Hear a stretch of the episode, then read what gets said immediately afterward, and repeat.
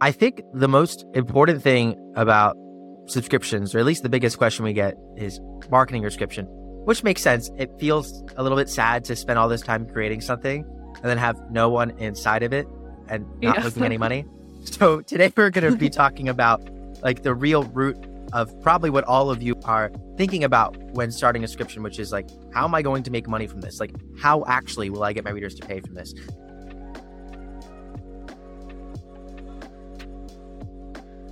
I want to start off just by asking you, Emilia, if you had to describe the reader journey that uh, happens in your subscription for someone to get to your subscription, what does that look like if you had to map it out? Yeah, so I'll preface it by saying that there's two main models or business models for subscriptions, at least for authors right now, and that is doing early access and bonus content. And I do early access, and the kind of like reader journey is they start reading for free on either through my newsletter or through a free pla- platform called Wattpad. I use a couple others as well, but Wattpad is my main platform that I use. And they'll read the chapter, get to a cliffhanger, and then I'll basically say, Hey, if you want to read the next chapter, you could come over to my subscription. And that's kind of like the journey from where they start reading to where they get to the subscription aspect of it for me and for most people who do early access.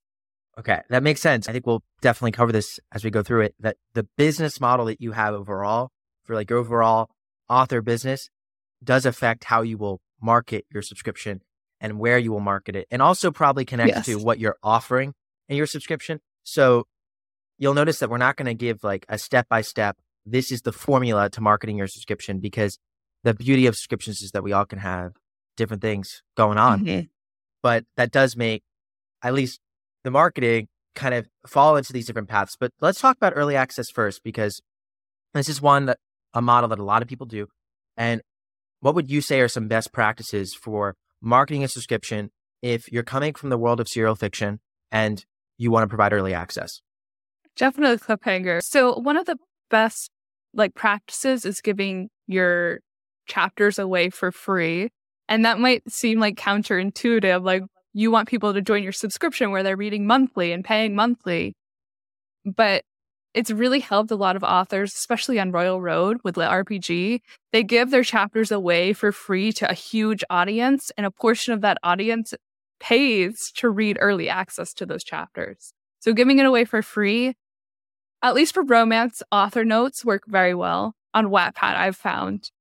And then also communicating with your readers and responding to them and letting them know where they can read the next chapter. I feel like that's a, hu- huge one because a lot of people will sometimes read my author's note and be like, hey, you said I could read early access in this specific place, but can you give us a link? That's something else kind of big that you you want to just be aware of and just making sure you make the transition as easy as possible. That makes a lot of sense. You're basically trying to like feed people in because the main benefit you're giving when you're providing early access is early access. So to want Yeah. early access to something, they have to first want the thing. And Yeah. the best way to give that or to create that kind of desire for your stories is to start f- kind of drip it. feeding. Yes. I like Yeah. that. So what would you say? Because let's say we have this early access serial fiction model, and if I had to guess, like around maybe half to a little bit more, like maybe majority, sixty percent of authors in subscriptions are using this model. But then there's Mhm. plenty, and especially lots of new authors who are entering subscriptions who are not using this model. What do you think coming from the world of let's say Kindle Unlimited or ebook retailers? That's where the majority of your readers come from. You're not publishing serial fiction. What do you see those authors typically providing in part of their subscription? And what do you think's different about marketing that kind of subscription?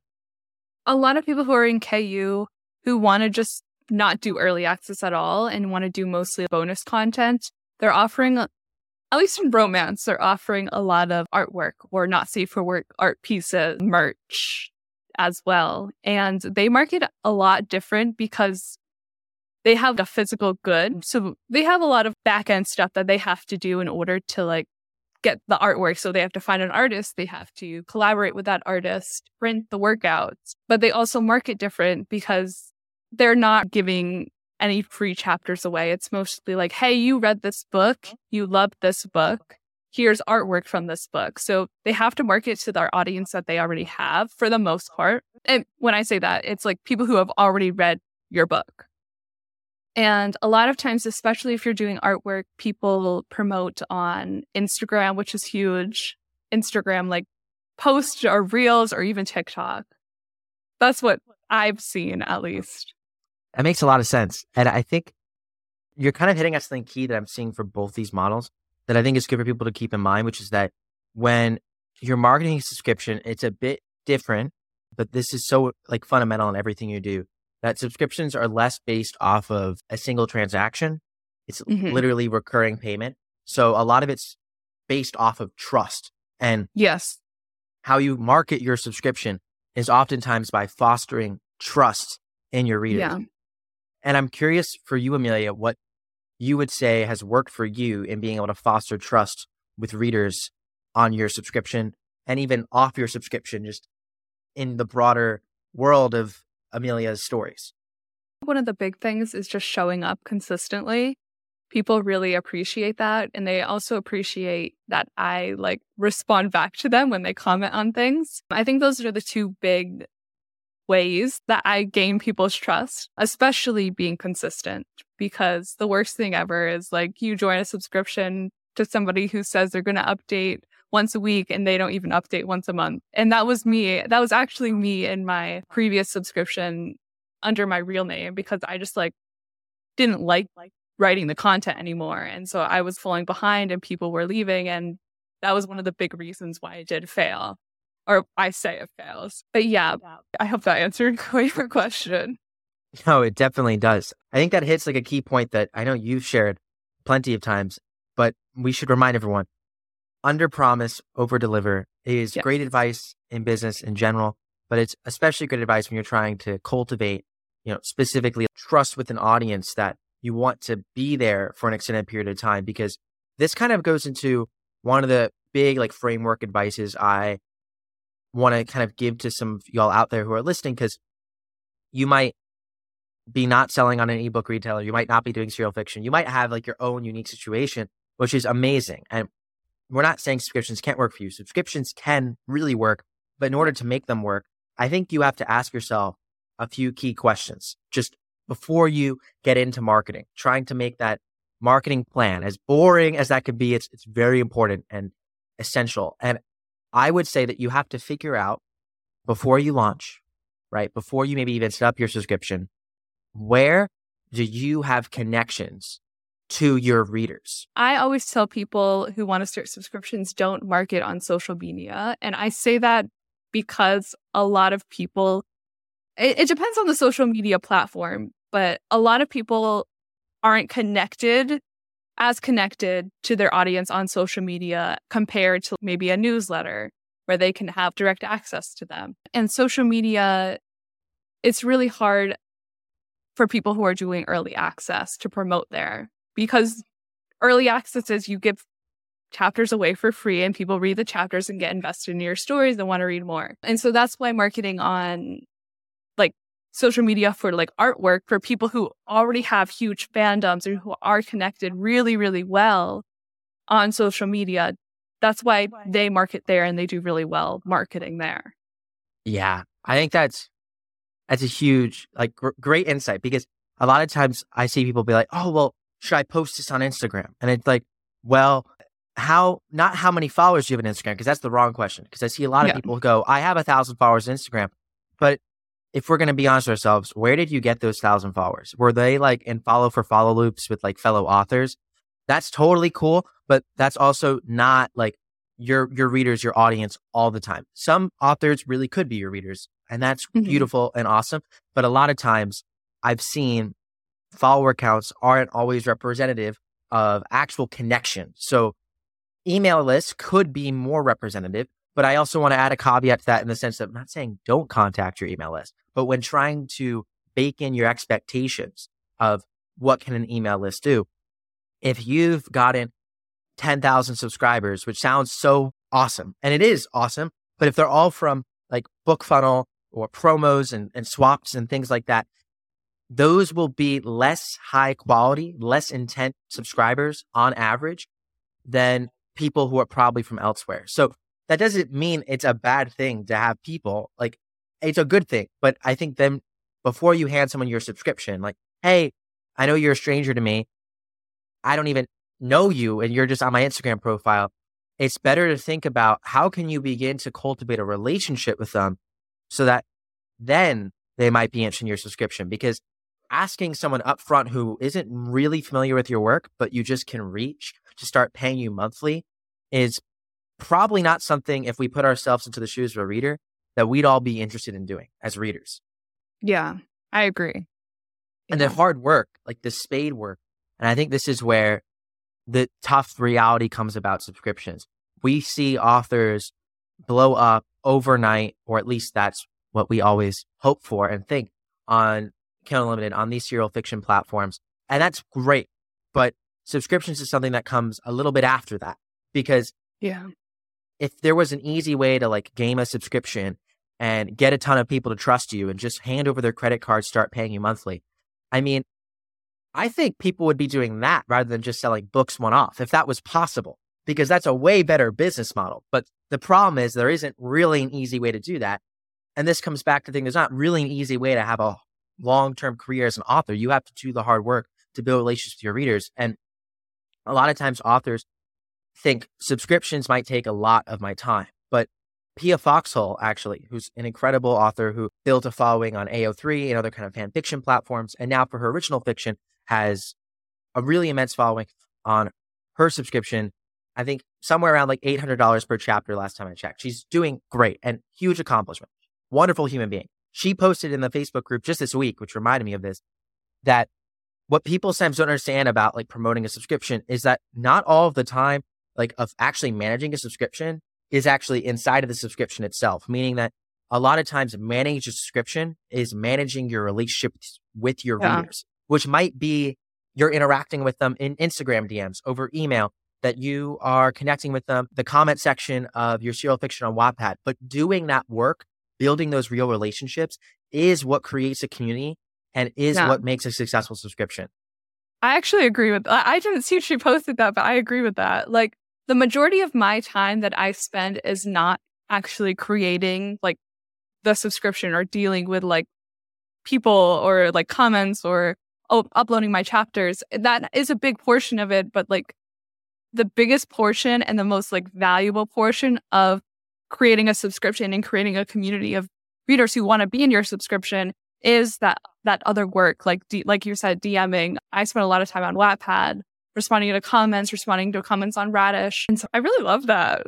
She's amazing, honestly. Yeah. I, one big reason to join the Facebook group, if you're not in it, is that me and Emilia know, know a few things. Emilia knows a lot of things about subscriptions, but I will say there's people in the group who have incredible insights and are beyond generous in sharing it. And of course, joining the Facebook group is completely for free. So you can check that out in the link in the description. It's like facebook.com slash subscriptions for authors. But enough of that.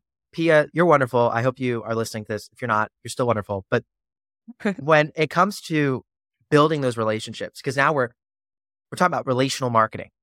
What is your advice to someone like building relationships with the readers? Especially, I want to first talk about this scenario where, and I've seen this really often, where if readers are commenting on your Wattpad, they are emailing you, then it's like, okay, I'll just email them back and you could have that conversation. And that, I'm not saying isn't hard, but I feel like that's a bit of an easier problem to solve. The harder problem to solve, the one I see a lot of authors have is, oh, I have 2,000 people on my mailing list, but no one responds to my emails. Like they open it, but they don't respond. I don't actually get interaction with my readers. I might be getting page reads. People might be buying my books, but I'm not getting anything outside of a few Goodreads reviews, which you probably shouldn't be responding to Goodreads reviews, people. It's not the best idea. So when it comes to actual engagement and conversation with your readers, if that's not naturally happening already, how do you begin to like foster and nurture that? I think you you like what I've seen, at least for me, and I know like other people we've talked to have also mentioned this. It's a lot of you have to start it yourself. So if people mm aren't engaging with you in your newsletter, ask them to engage with you. Ask them to email you back and tell you what they thought of something that happened. I know, I know, like that's why author's notes do so well on Wattpad is like you're literally talking to your readers at the end of every chapter and you're like, hey, so I just wrote this chapter. What did you think of it? Please let me know and I'll respond to you. If you liked it, just leave, leave an emoji. Like it's super simple. Just one little emoji. Let me know what you think. And once you start getting people to respond a little bit to you, then they'll start like responding. Like if you're posting on serial platform, they'll start posting or commenting throughout all of your chapters because they feel comfortable in your community and they feel comfortable talking to you. And then once they feel comfortable talking to you, they'll feel comfortable talking to other readers in your community as well. And it's a virtuous cycle because once yes. that starts to happen and other readers who might not be as comfortable yet start to see that, then yeah. it's like, oh, it's easier for them to join in. And the more and more conversation that's happening, the less friction there is for someone else to participate. But in the beginning, it's like breaking like a glacier, not just breaking ice. It's like breaking a glacier. So I know it's difficult, but I've had this kind of problem myself because I nurtured an audience of readers on my newsletter that basically just bought my books. And it was about 200 people who were from the back of my books. And they were, I had like maybe two or three who would like regularly contact me, which of course, like, I love you. I know them by name. I, I feel like I know their life stories, which is always nice. But having a relationship with two or three readers, which a lot of people might be listening in that situation, that's like cool, but that's not like what I was totally looking for. I wanted to have a relationship with more readers. So what I did about two weeks ago is I sent out a newsletter because people might be thinking, well, I'm not on Wattpad. I can't do author's notes, but you actually can. So I sent out chapter one of a new book that I was writing called The Lost Ones. And literally, like, there was nothing but just the description I wrote before it and then like the thing. There was no fancy graphics, no cover. I don't have time for that. Like, literally don't have time. So I just was like, let's copy and paste this in. Cool. And then in the end, I said, if you liked reading this, please respond and let me know, and I'll send you the next chapter. It was that simple. And I got like seven or eight responses from that, which for me was like Whoa. more than I've ever had in an email. So I was like, wow. And then to continue this experiment, because I, I'm just experimenting for the sake of y'all at this point. I then said, let me not do an author's note at the end of the next chapter that I follow up with them with. Let me not do one. I'm just going to say, hey, thank you for reading this. I'll send you chapters in the future. I didn't actually prompt them to connect. I got zero responses. Well, actually, I got one, but that was like from one of those existing fans who like always respond. I'm like, whoa, like that. I'm not saying that was the difference. This isn't, it's a small experiment, everyone, but I've, it maybe made it. Yeah, I've actually seen this too because for a while I was just super busy and I wasn't even writing author's notes on my Wattpad. I was just like, I'm just going to post a chapter and, and just leave.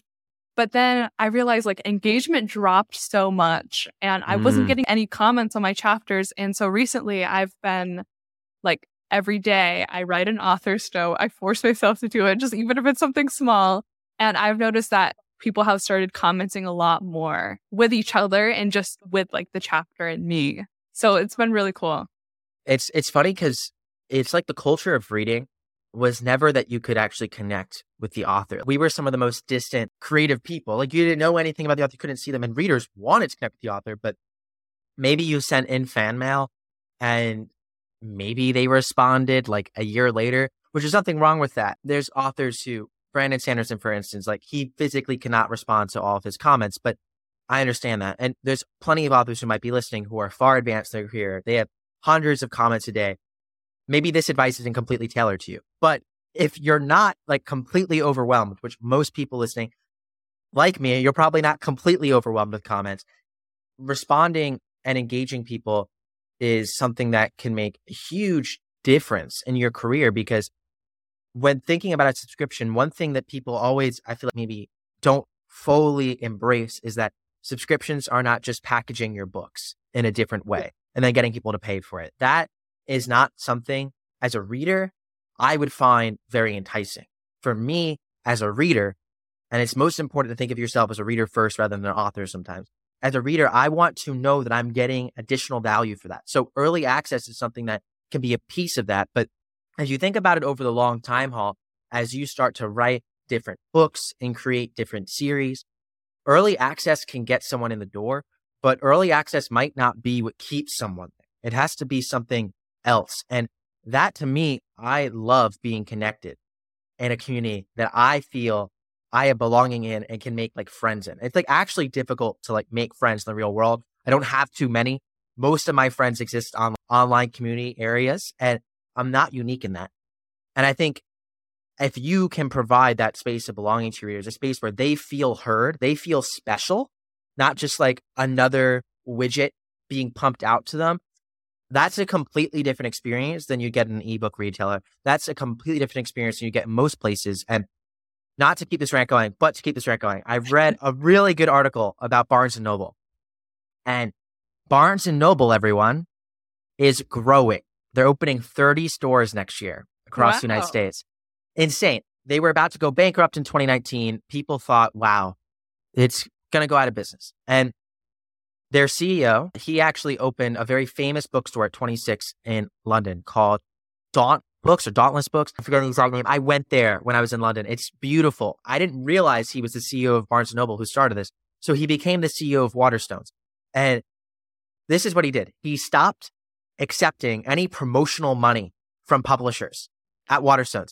And that's a huge revenue stream for these bookstores. He said, nope, we're not having you pay for placement in the front the store because oftentimes these publishers would force books onto readers that they didn't want. Instead, he let readers pick the individual bookstore owners in their local neighborhoods pick what authors and what books they want to display. No payment for any of it.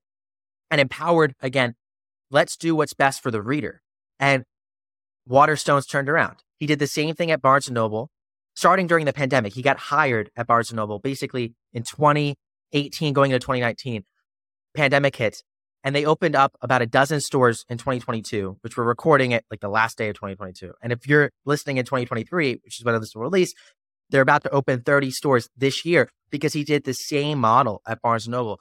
Let's take away the promotional space. Let's focus on uplifting individual booksellers who are super passionate about the reader experience. They also stopped doing, and I remember this, they used to do like a buy two books, get one free sort of giveaway. That was a big thing at Barnes Noble. I remember doing that a lot as a kid. Well, they stopped that because he said by giving discounts, we actually devalue books. And he didn't want to do that because he already thought that books were cheaply enough priced. There's no reason to devalue it further. And I'm not saying he's right about everything, but I also am saying he's doing a lot right. And I think there's something to learn for in that if Barnes and Noble, an archaic, you know, bookstore chain that we all thought was going to fall apart is at the moment seeing a revitalization just because they're focusing on the individual reader and making their life better and not by providing endless discounts, not by ripping them off either, but just by making their day and experience better. If that's not hopeful, I don't know what is because that gave me a lot of hope. I love that. I think that's amazing, actually. It's really, really interesting. And he said the superpower is loving books and yeah. loving readers. There's nothing, there's no other secret. And I think that when it comes to like subscriptions and relational marketing, the beauty of it is that it takes the algorithm out of the equation. Algorithms are supposed to mimic human behavior, but as authors, we get so caught up in talking about this algorithm and focusing on these algorithms. But in reality, all that really matters the other day is the reader. We're not going to make it unless we focus on the reader. Yeah. And I think that's that's actually one of the reasons why I've I we talked about it in one of the podcasts previous, but I'm shifting like my whole like outlook and whole all of my goals to I don't care about how much money I'm making after I like am able to make a decent amount to like support myself and my family. But I want to focus a lot on just the reader experience because it's so important. Just to have those connections is like incredible. Just even moving forward, like goals might change in the future and you might want to like start thinking about numbers more often again. But if you can have that solid base of readership that you are constantly connecting with, it's going to be super helpful for you.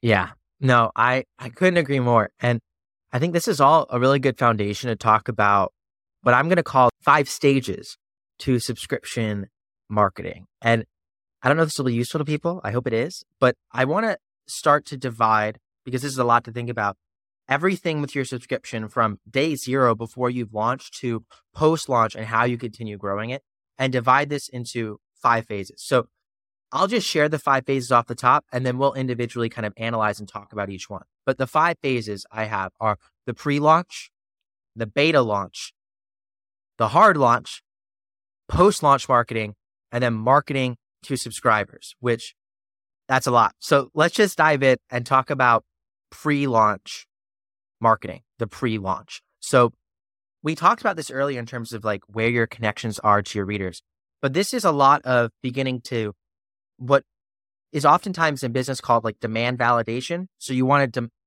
see is there something that readers want here? And at the same time, to do that, you need to know where to connect with your potential future members. Because remember, for pre launch marketing, it's pre launch. You probably haven't launched your subscription yet. So, like we mentioned earlier, I think this is really key. You have to draw out a map of where your connections are to your readers. And I don't mean this like, oh, I have a thousand followers on this platform. I mean, where does your warm audience and super fans exist? And where does your cold audience exist? And each channel, each marketing channel, Facebook, Instagram, your newsletter list probably has different percentages of each one, but it actually go through and try and map it out. Like my mailing list contains maybe 20% of a warm audience, 10% are my super fans, and 80% or more of a cold audience. And maybe your Instagram only has a few of your warm audience and a lot of people who are a cold audience. I know this is all like guessing, but oftentimes all this is just educated guesses in terms of being able to reflect on where these sort of things lie. So when you map out where these connections are, my first thing would be to ask your readers what you're thinking about for your subscription, if that's something they would be interested in. Yes. Yeah. I completely agree.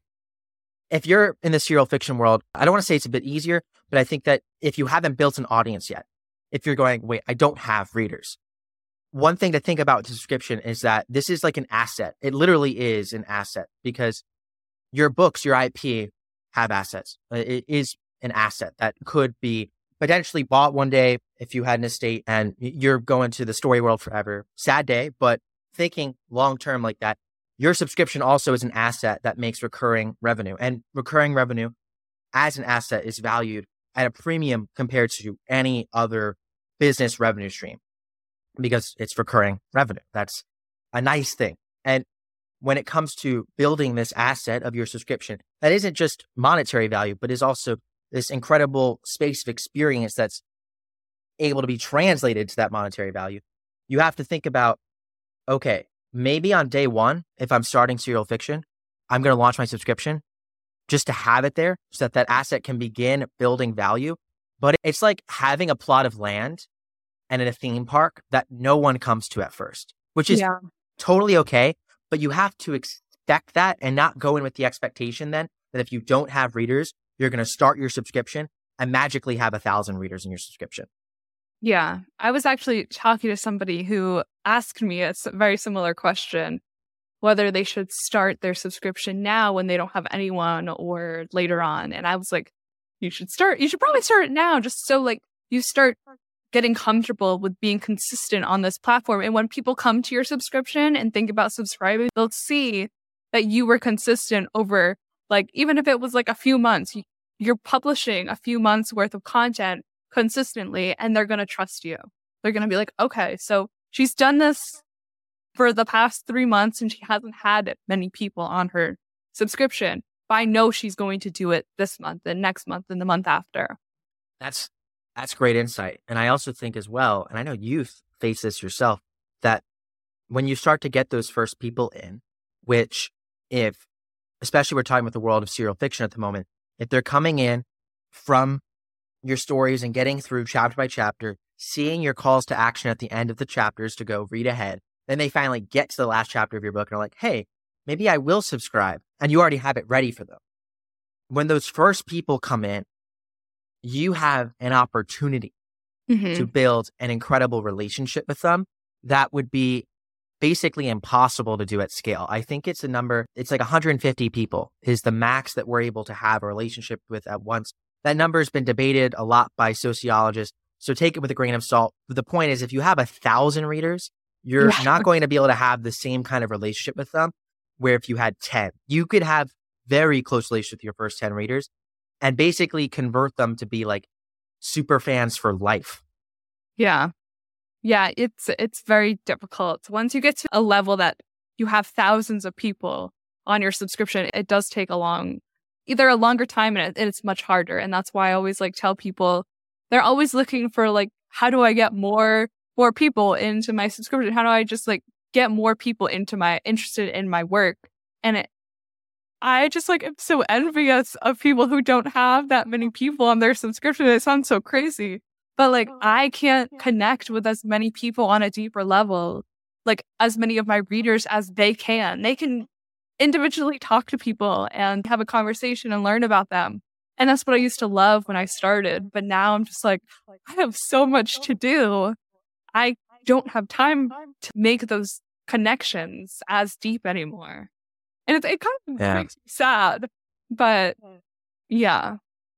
Yeah. No, I, I understand that. But the beauty of it, though, is if you get to that point, you've now built a lot of relationships with those core readers that they can yeah. be the ones who build relationships with new readers. So it's not that it, it's not that it's more a disadvantage to to your subscription than it can be just a disadvantage to in general. But if you yeah. have a thousand people coming on to a subscription who you've never built relationships with, so you're a big author who has a big existing audience and a big mailing list are going to launch a subscription, that's a completely different kind of I don't want to say problem, but a different kind of situation yeah. that is worth addressing because if you maybe don't have those existing core deep relationships with those core people, but then you're also looking to launch a subscription, I actually would pause for a second. And when we're doing this pre launch marketing, try and actually build a closer relationship with the people who respond positively. Because if you're like doing a survey to a mailing list of like 50,000 people, and I know I'm not talking to everyone who's listening to this podcast, but I do know a few people listening are very successful authors, and I'm very proud of you. That's amazing. I hope we can help you be more successful. So if you have 50,000 subscribers on your mailing list, again, you're not in the world of serial fiction. You haven't started a subscription yet. You're going to be starting a subscription. And maybe you generated a lot of your readers from Kindle Unlimited or ebook retailers or the world of traditional publishing, wherever these readers come from, and you can contact them now. This is great. But now you kind of have the situation where it's like, how do I build a healthy community, build relationships with people at scale when that foundation maybe wasn't there in the way that maybe would be most beneficial for your membership. That isn't a bad thing. I'm not saying you did anything wrong, but let's now help you do better. So, my advice, and I want to hear your advice, Emilia. If I had 50,000 readers on a mailing list, I would take the people who respond to my survey asking, Hey, I'm thinking about launching a membership. If y'all would be want to want to be part of it, I was thinking about like these rewards. Pick your top one that you would consider. And maybe you have like five options. I would take the people who respond to that.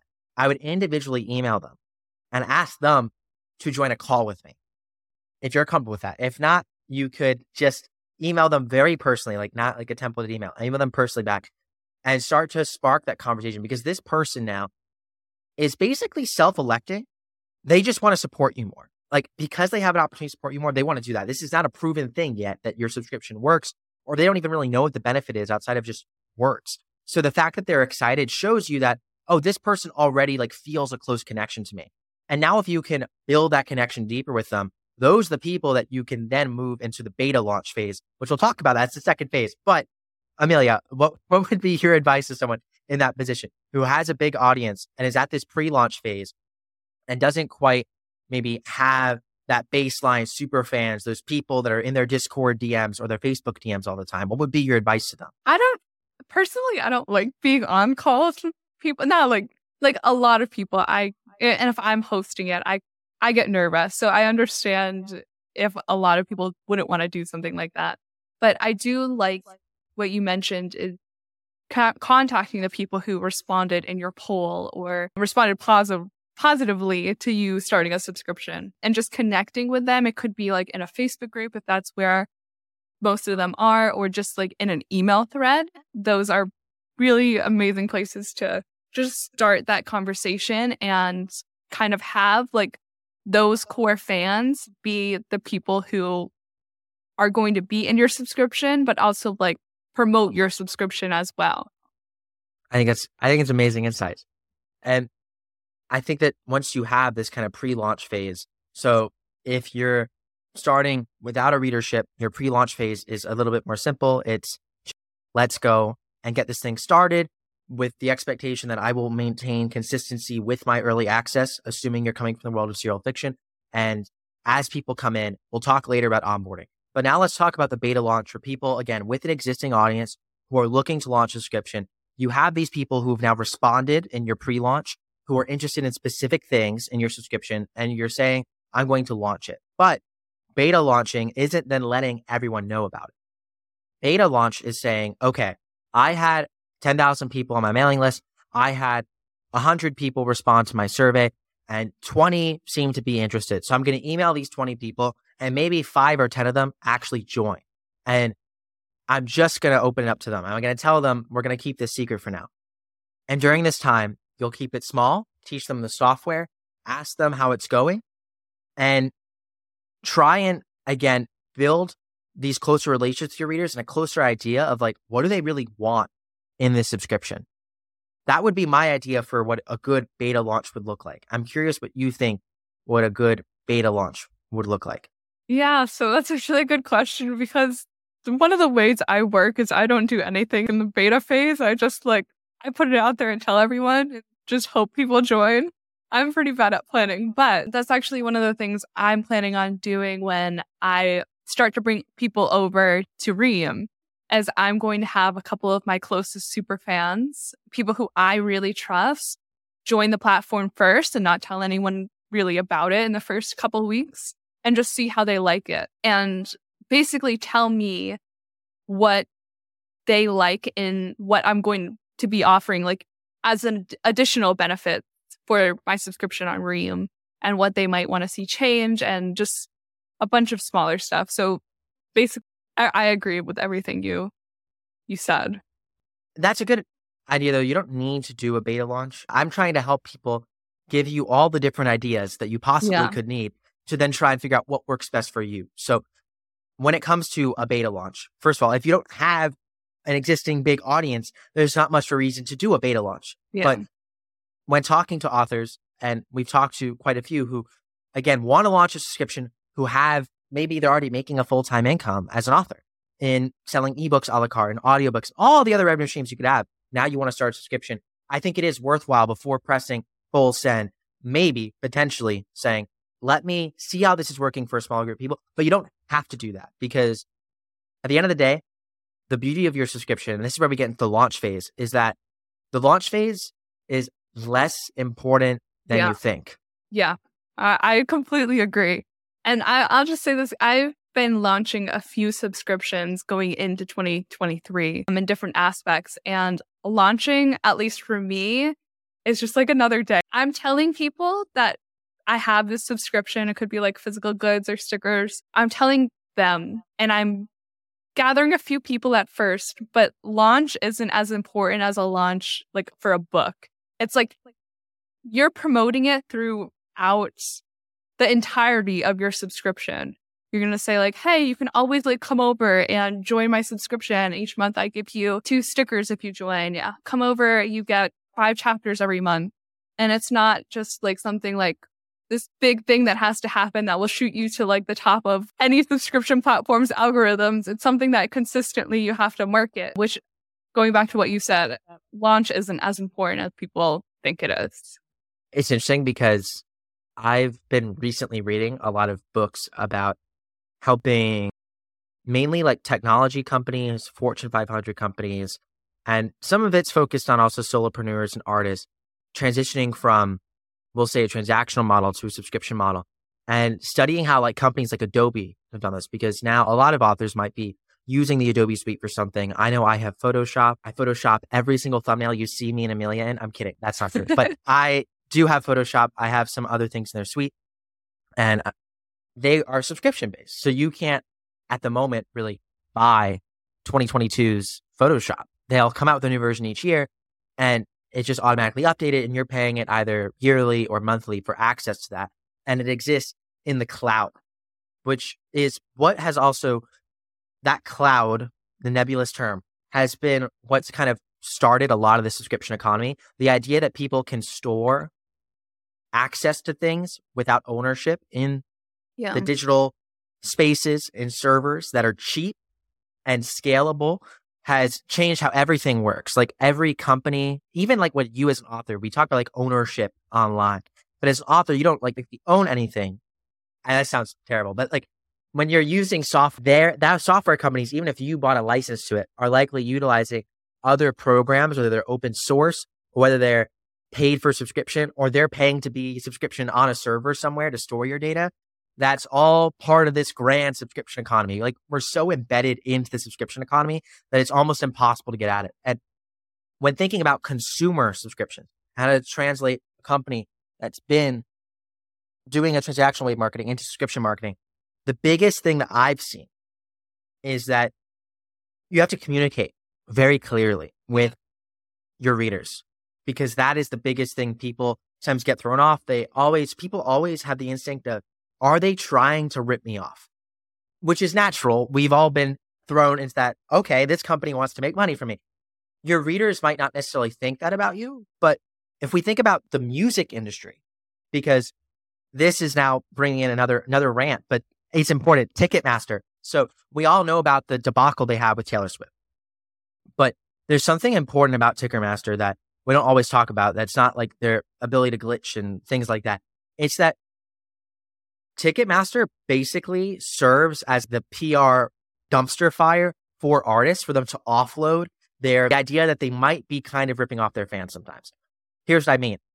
When Taylor Swift is playing in one city, only time she'll ever do that specific performance, any traditional like economic way to value that of supply versus demand the value you get from it goes out the window. It's completely based off emotions. So what is Taylor Swift's ticket really, really worth? It's what anyone's willing to pay. But people are willing to pay basically unlimited amounts of money. So Taylor Swift actually grossly underprices her tickets, grossly underprices her tickets. But I'm not saying this about Taylor Swift specific because I don't know the deals that she makes in the back end. But what Ticketmaster does is they allow people these farms, like literally like equity funds, to buy up tickets in mass and then resell them. And artists get a chunk of that profit. So they might get 20% of the resold tickets values that'll go for 3x, 4x what they were at the actual sale because everything's artificially constrained because for these big artists, the stadiums are not even big enough to fit them.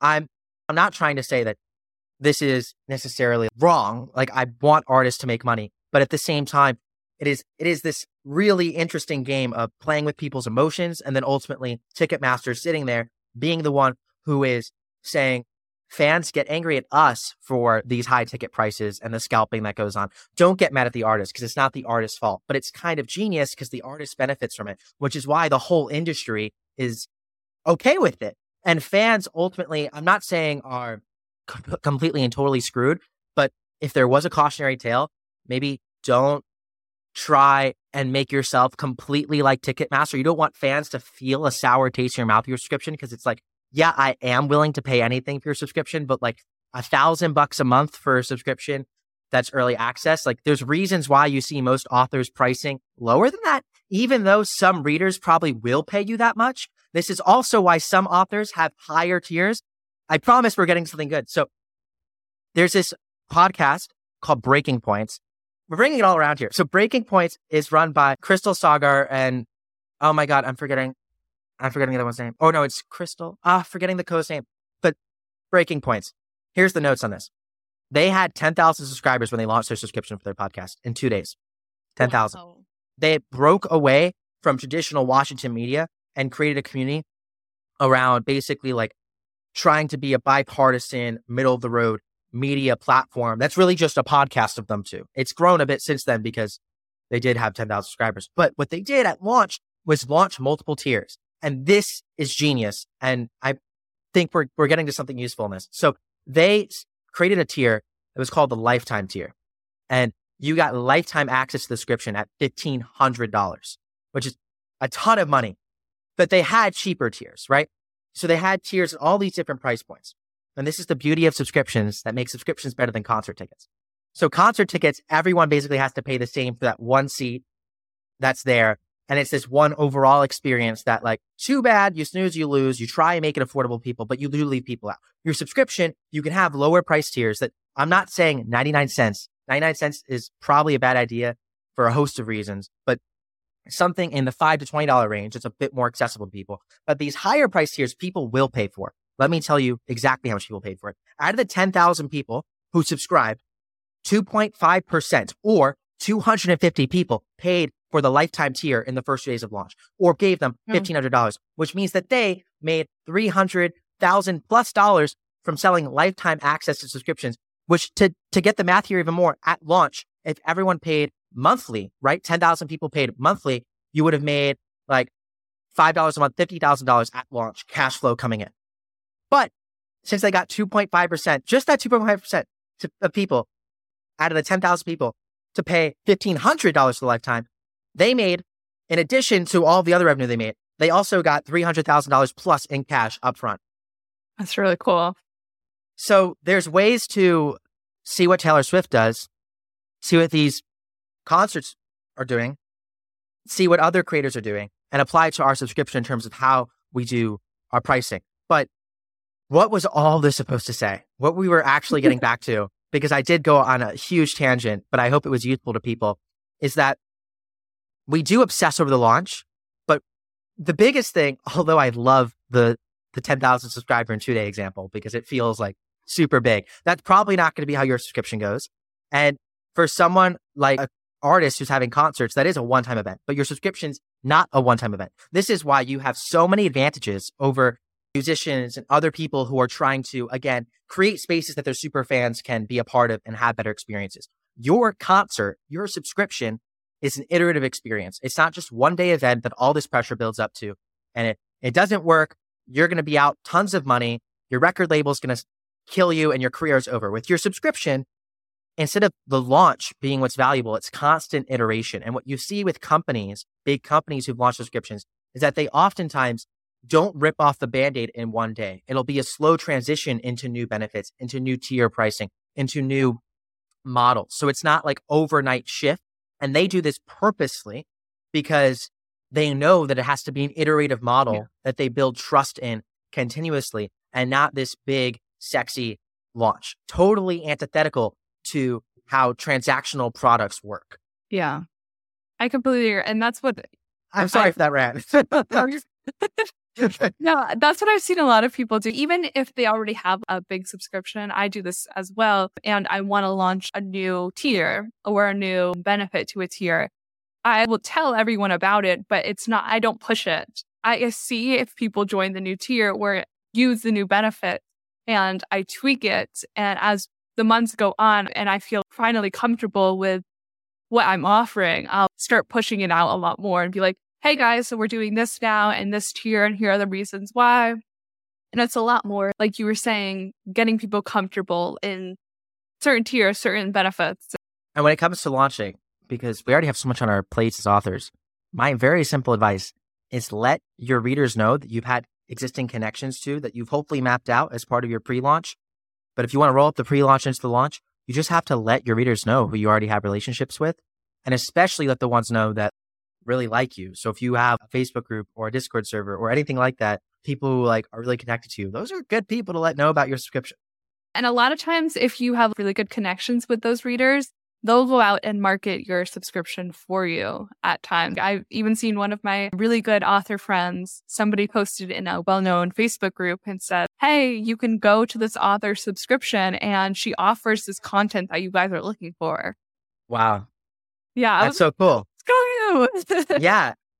And I think that another really interesting piece to this is that when you actually decide to come out your subscription, you don't have to forever have your tiers be the same, which is part of this iteration. So one thing you could do as well as part of your launch, it's a tactic that this is probably something better to do if you have an existing audience, but you could also do this if you don't have an existing audience to entice your first people to come in. It works either way you can have a founding tier and you don't necessarily need to call it a founding tier, but like your early tier that maybe will be capped in terms of the number of members in it, or you'll archive it after a certain period of time so that people who join in the first 30 days or so get certain benefits. And to my understanding, you're going to be doing this when you switch to Ream. Is that right, Emilia?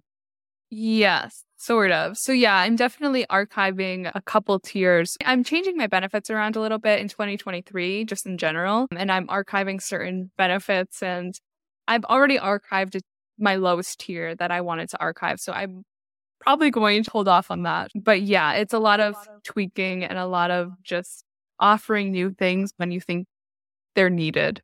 It's something that's different because we're used to having one product as a book and maybe we'll go back out and make edits to the books. But I would think more of this like an amusement park.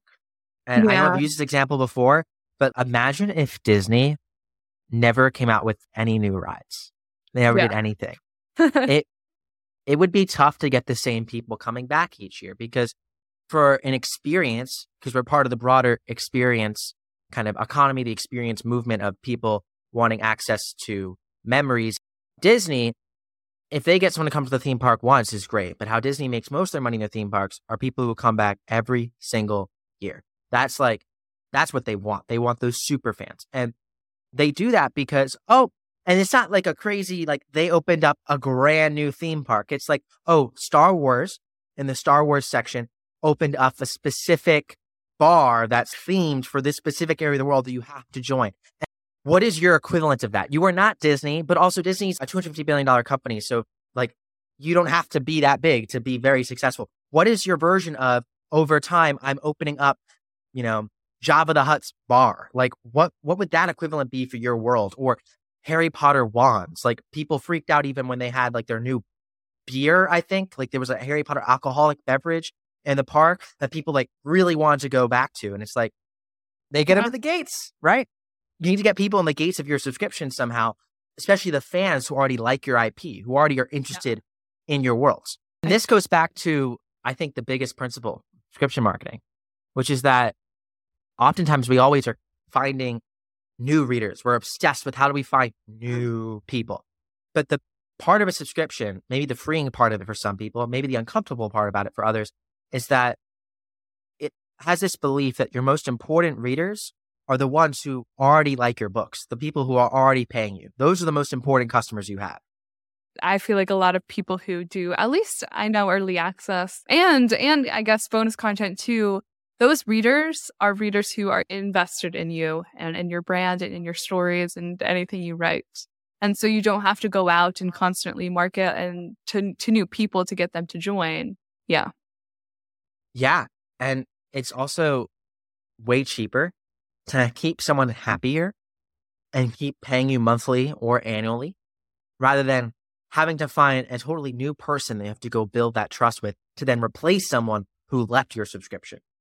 The most important thing you could do is keep existing people there. Because if you have a system that does that, then the lifetime value of your reader becomes absurdly high. Like if your average reader stays in your subscription for let's say 24 months. And that doesn't count them buying your books elsewhere. That doesn't count all the other things that might might do to actually give you like tangible money because as much as we don't want to hyper focus on numbers, numbers are important. If they're paying you $10 a month for, you know, 18 months for an average, that means like your average reader is going to generate you north of $150. That's pretty incredible in a, in a short period of time too. i don't think that this is impossible. I we've heard stories of authors being able to make you know, hundreds of dollars in average per readers and in subscriptions over the course of a year. So when you have that as your average value, we talk about read through rates and Facebook ads. And my series is worth $17. So if I can have an ad that goes in at $10, I'll end up making money to acquire that reader. Your subscription adds so much more value to that that no matter what else you're doing to market your books and market your brand becomes more profitable. And wow. anything you're doing works more because you're feeding more people into the bigger flywheel that you have. So when it comes to actually marketing your subscription, the best thing you could do is make your existing people happy. Yeah. And what's really great, I know we've probably said this multiple times, but what's really great about having a subscription is you have to provide content consistently, but you don't have to convince people to pay you every single month if they're on a subscription. If you're selling your books and you sell like and you release one a month, every single time you release, you have to convince your fans to buy that book. Like go to Amazon, go to Barnes and Noble and physically purchase it again and again and again every single month. But it just happens kind of automatically through a subscription. It's incredible. It's so cool. And honestly, to end this podcast off, because I know we've probably completely overwhelmed everyone, but that's a sign of a good podcast if it's like positive, overwhelming. I want to ask you what would be something that you wish you did differently looking back when it comes to marketing your subscription? What's something you learned that you're now going to apply as you maybe begin marketing your new subscription that will be on Ream? So for a while, I was caught up in wanting more and wanting more people to be on my subscription and just like trying to get my books in as many places as possible. And it's like, it's what a lot of authors fall into is like that trap of wanting more and more and more and getting more readers and wanting to hit big on Instagram or TikTok or Facebook or whatever you promote. And so when I was doing that, I was getting away from like the core of my subscription and getting away from leaving those author notes or connecting with readers on a deeper level. And I think that really hurt me. And that's something I'm definitely have started to change and I'm going to change as I move into Ream and move into 2023 is just going back to where I started and focusing on community. I love that. And it is community based creators who I think in an age of AI and an age of ever increasing technological encroachment slash development will be the ones who make better experiences for readers who make this world a better place. And ultimately, they will benefit as a business from that. But because you're doing the right things for the people you care about, my advice would be on a front that I know a lot of people are probably thinking about. As you draw your connection map of all your different readers and all your different platforms, there's this pressure as authors to like create an account on every social media platform. So you're like, oh my God, I have to like promote my subscription in eight different places. How am I going to possibly do this? It's very overwhelming. It has been proven across studies that like sites like Patreon have done, who have creators that are across all different disciplines, that it is beneficial to regularly remind your fans who are not part of your membership about it. That's a good thing. So you have to be making these call to actions. But now if it's like, I have to make a post my Instagram, post my Facebook, post my Twitter, post my TikTok, post my Facebook group, post my newsletter each week, you're like, I now have a part time job just letting people know that this thing exists yeah. That could be very annoying. So here's my advice to try and help you with that. We just told you the secret subscriptions, which I wish it was the kind of secret that's like, oh yeah, like if you do this, you'll make a million dollars tomorrow, but it doesn't work that way. Sorry, but the secret is building greater relationships with your readers will make your business better, regardless, no matter what happens, whether you have a subscription or not. And if you do have a subscription, it is essential to make it work. So my advice would be to try and have one place that you're really connecting with your readers, like one place. Yeah. Because when you bring it all into the roof of one area and begin to just try and funnel people into that area, it takes a lot of the stress off of like, oh my God, I have notifications on eight different platforms. Like you probably will still have readers emailing you. Email's a nice thing, but pick one other place to actually have your community, to actually create content. Because when you're trying to promote it everywhere, I think it gets very overwhelming. And this is good advice for authors too, who haven't begun actually marketing their brands yet, who are just getting into the social media, getting into advertising, getting into publishing. So you have to think as a solopreneur, as a creator, how can I make my life easier? And I think the way that you can make your life easier first is to simplify and realize that you just need one platform, one space to connect your readers, one channel working to have this great funnel into your subscription, to have this great experience and I would not try and get too overwhelmed with it all. Yeah, that's very true. It's really it's really easy to get overwhelmed with all the platforms and all the new ones popping up and all the cool new things that you can do in your business.